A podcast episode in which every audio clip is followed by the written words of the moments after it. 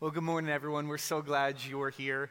I know that you didn't come to see me. I, I understand that. But uh, we're going to spend a few minutes here in the text. You got to see uh, a representation of the Christmas story. But allow me to read uh, the story of Christmas out of the book of Luke to you today. So if you would, would you stand as we read uh, from God's word this morning, from Luke 2, starting right there in verse 1. These are the words of God. It says this.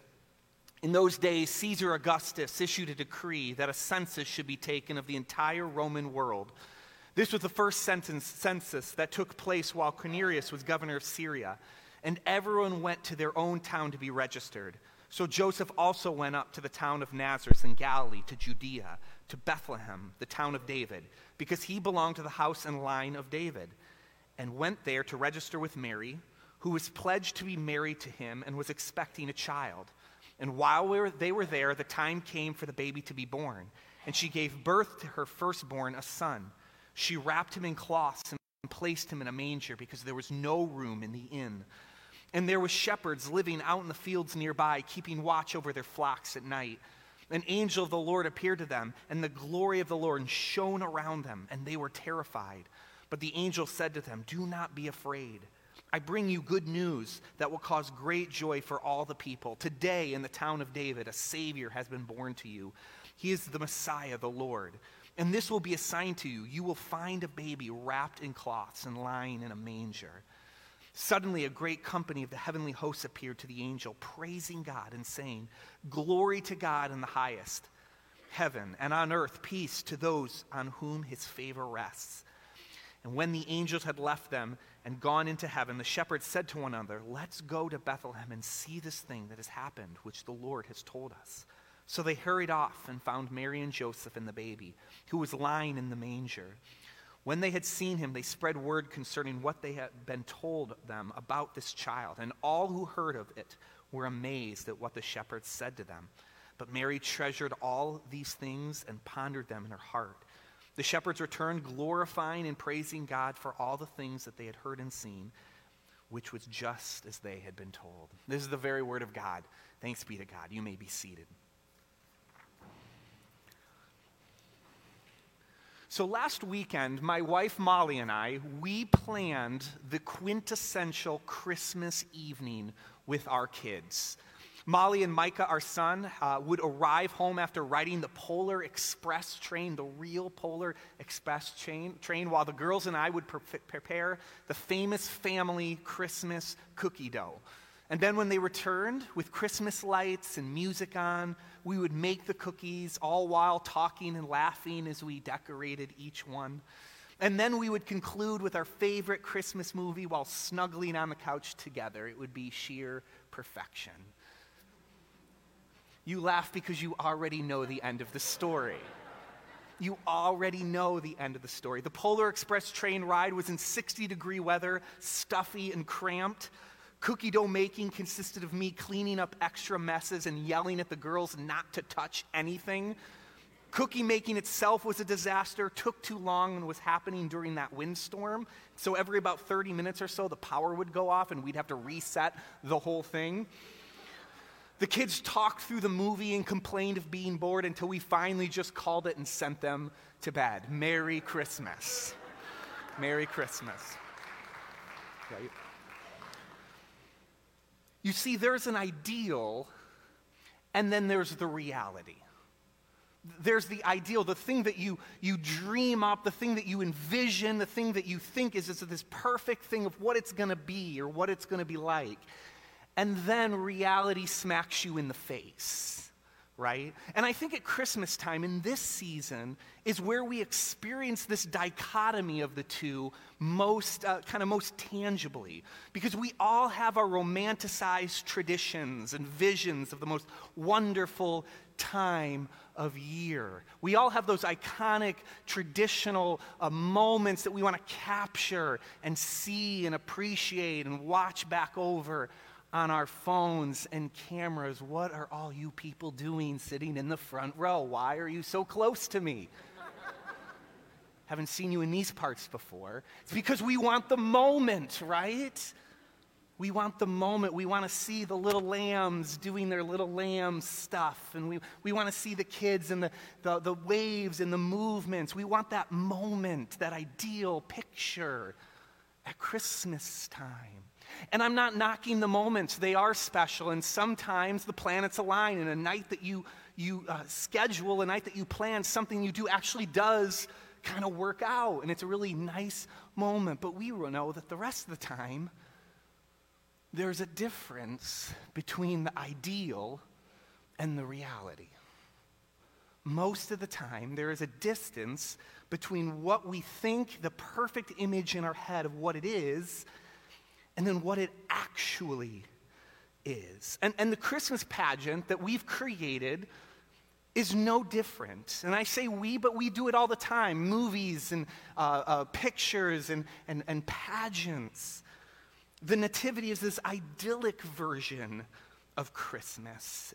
And, and we do this because it's God, the creator of the universe. And for thousands of years, we've glamorized his birth and actually paint this idyllic picture of it. In fact, although I think that this Christmas pageant right here actually did a good job talking about it being smelly and yucky, and it wasn't necessarily the perfect Christmas, I think they actually did a really excellent job reminding us of the difference between the ideal and, and the reality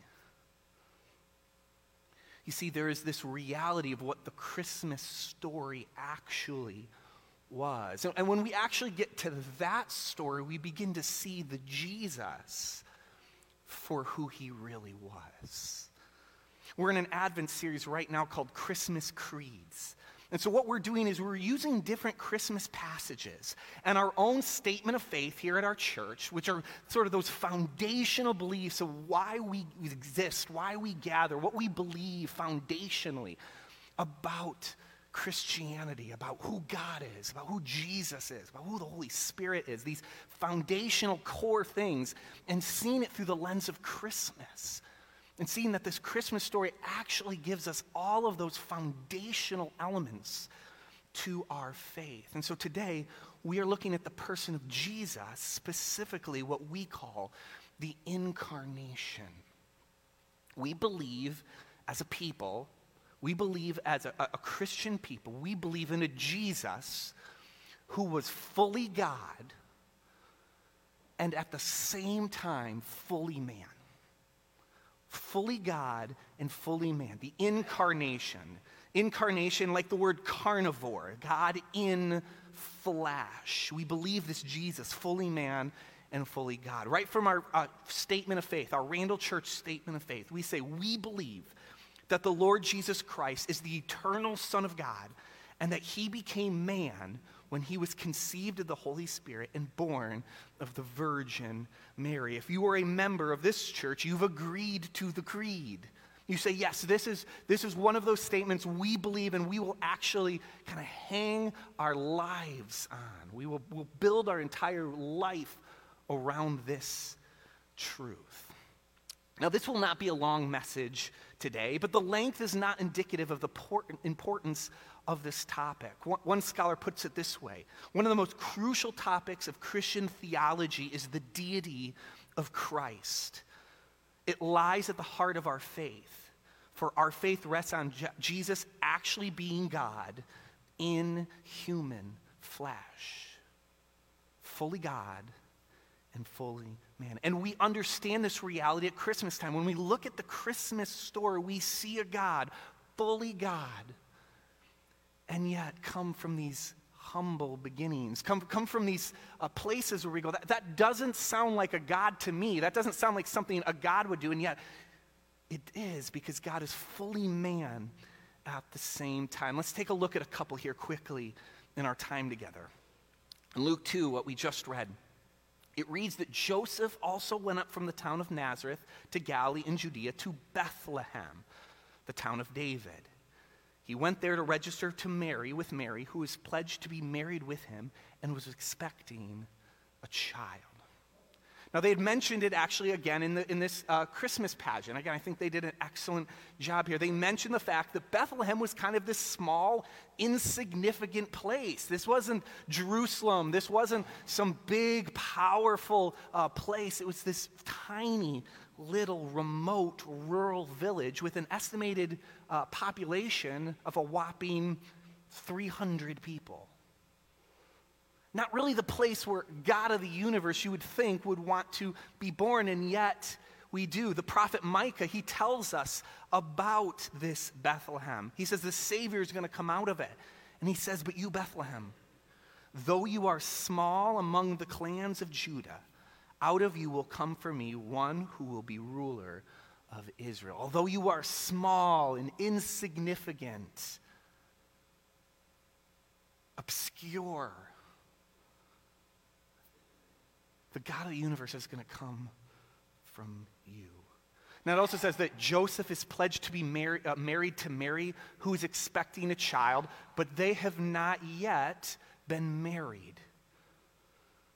And so we actually see earlier in the Matthew account of Christmas, it actually says this about Joseph because Joseph, her husband, was faithful to the law and yet did not want to expose Mary to public disgrace because she was expecting outside of their marriage, he had in mind to divorce her quietly. This, is what, this was Joseph's plan because he knew that if anyone found out about this, total public disgrace and ruin.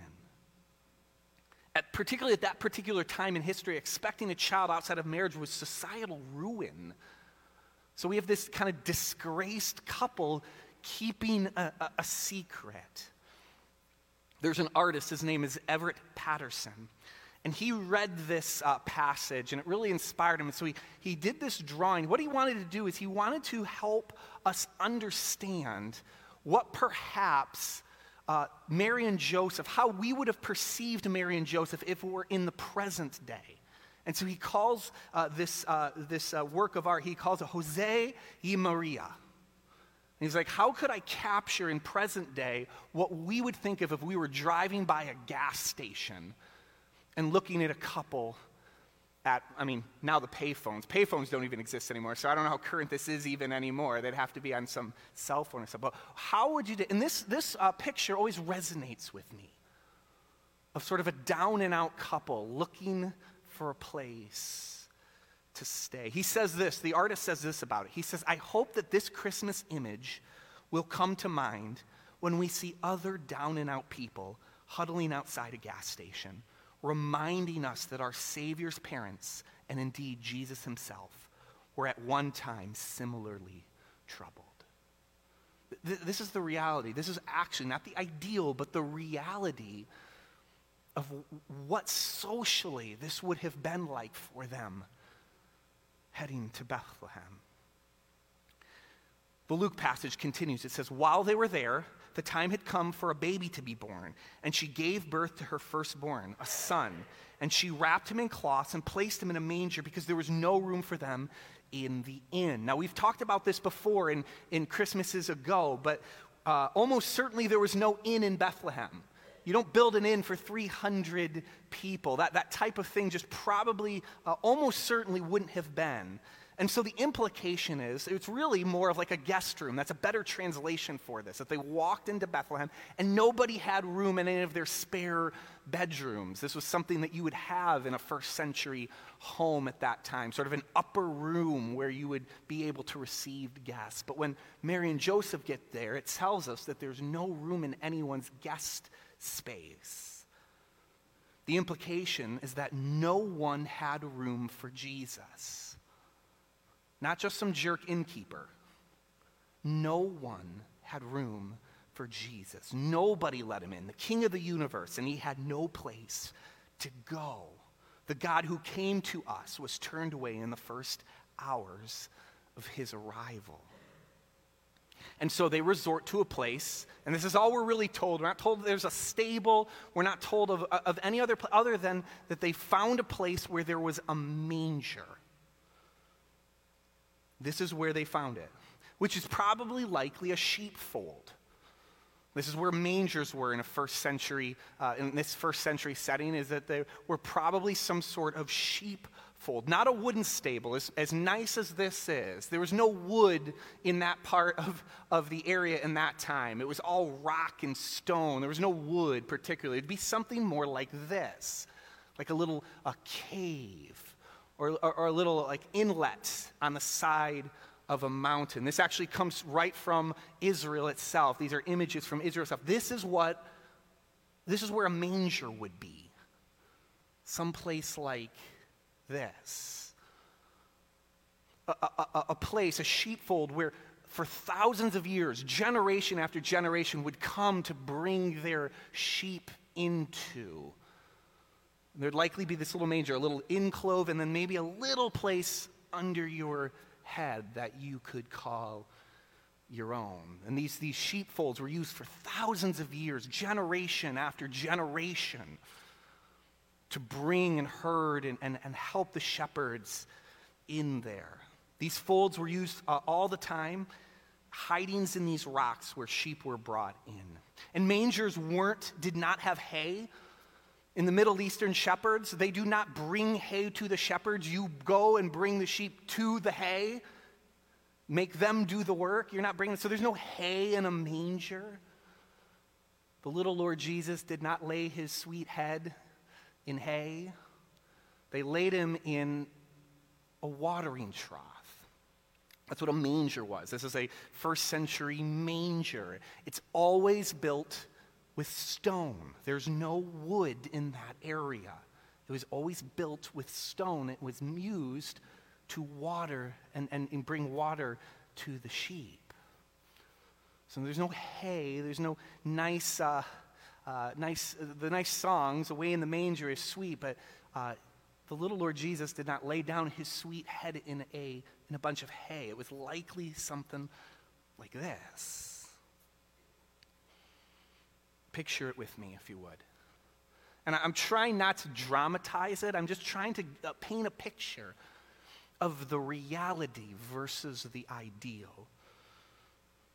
There's a six inches of soot on the ceiling because this cave had been used since Joshua arrived, generations of fires caked in soot. On the floor are literally feet of manure cobwebs everywhere, pigeons nesting all on the back wall with inches of droppings down the wall. The smell is overwhelming. It's cute when the kids sing smelly, dirty sheep, but stand in one of those caves one night and tell me, deliver a baby in, in there.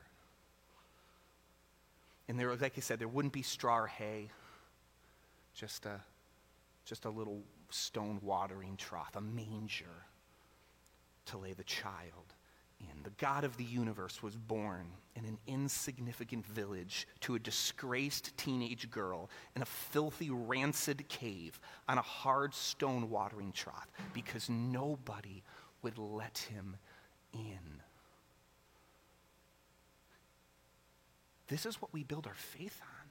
It's this idea that God came down to earth, but came like, like that.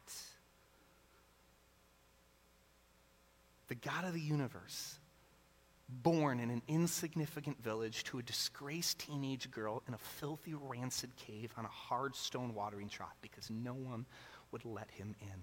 One scholar says the tr- contrast between the birth's commonness and the child's greatness could not be greater. The ideal, the child's greatness, the God of the universe, the ideal contrasted with the commonness of the reality of the place he was born. Another one said, Luke is establishing the very ordinary and humble circumstances of his birth. Whatever the reason, even in his birth, Jesus was excluded from the normal shelter others enjoyed. Another one said this We know only this, that everything points in the birth narrative, everything points to obscurity, poverty, and even rejection. You see, we understand the reality of Christmas, we understand the ideal of the incarnation. That we worship a God who is fully God. And it goes to great lengths to show us just how fully man he is.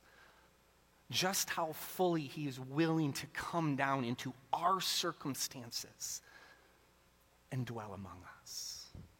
The God of the universe, the ideal, the, the best, wonderful counselor, everlasting God, Prince of Peace, that God, the ideal of our lives and of the universe, would sit in our reality. And not just put his toe in it, but as these scholars say, fully immersed in the human experience, which is smelly and dirty and cold and rough, and said, I'll sit with you there. I'll come into this world there. Let's invite the band up as we just kind of conclude this morning. You see, out of our love for Jesus, what we do is we turn Christmas into something nice. It's the God of the universe, of course. Of course, we would want to make it as, as beautiful and as wonderful and as glorious as we can. And yet, when we do this, we do a disservice to ourselves because then we lose the very reality of the Jesus we are worshiping, who is fully God, absolutely, but is fully man and willing to come into that reality fully for us. You see, the nicer we make Christmas, the harder it is we are to understand who Jesus is. He was fully God in his idyllic, wonderful counselor, Almighty God, everlasting Father, Prince of Peaceness. And yet he was fully man in all of his common, real, humble, unremarkable rejection. You see, we believe in a God who knows what it is like to live in our reality. We know a God who understands what a failed cookie night is. But we understand a God who knows what it's like to be that kid who's going to receive one of those Christmas gifts out there, who didn't think they were going to get anything. We worship a God who knows that person. We worship a God who understands what it means to lose.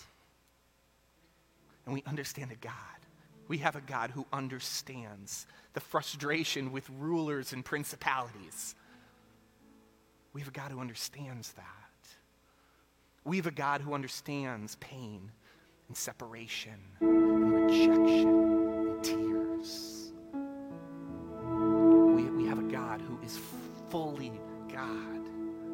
his power, and his might, and his glory.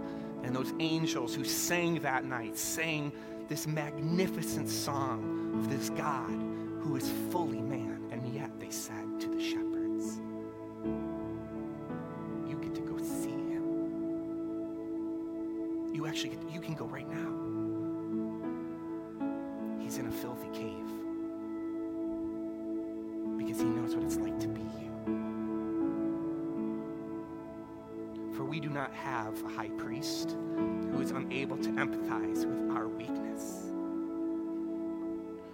have one who has been tempted in every way, just as we are, yet he did not sin. So then, let us approach God's throne of grace with confidence, so that we may receive mercy and find grace to help us in our time of need as well. Let's remember that Jesus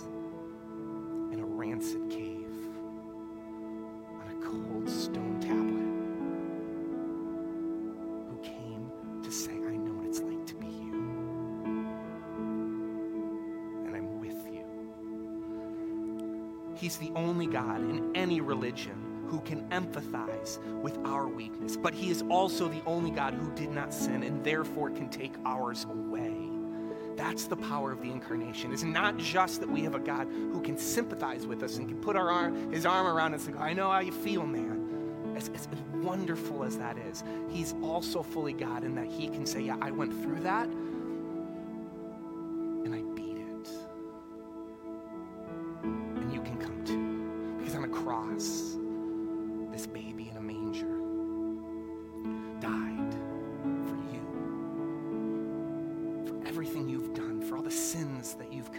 all the, the darkness and coldness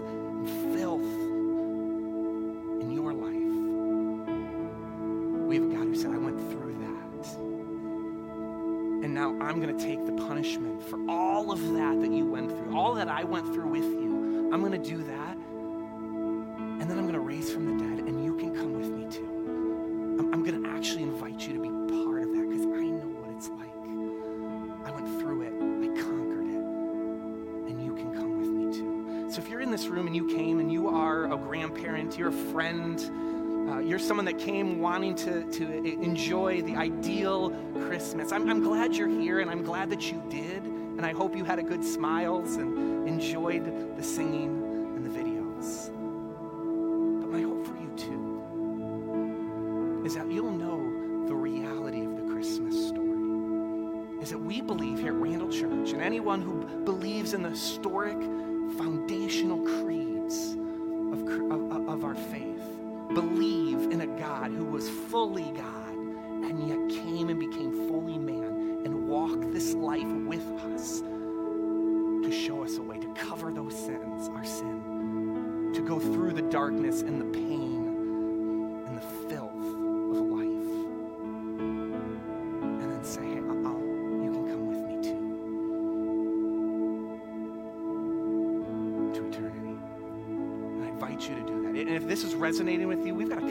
card right there. We'd love for you just to put a few words like, hey, I'm just wrestling with this. I'm thinking. You don't have to come to some decision right now. You don't have to um, be ready to do that. But you're like, hey, listen, I'm just kind of exploring this, and I, I didn't, I didn't know it was all about this, but this is resonating. Can I, can I talk to someone about that? We'd love to just start that conversation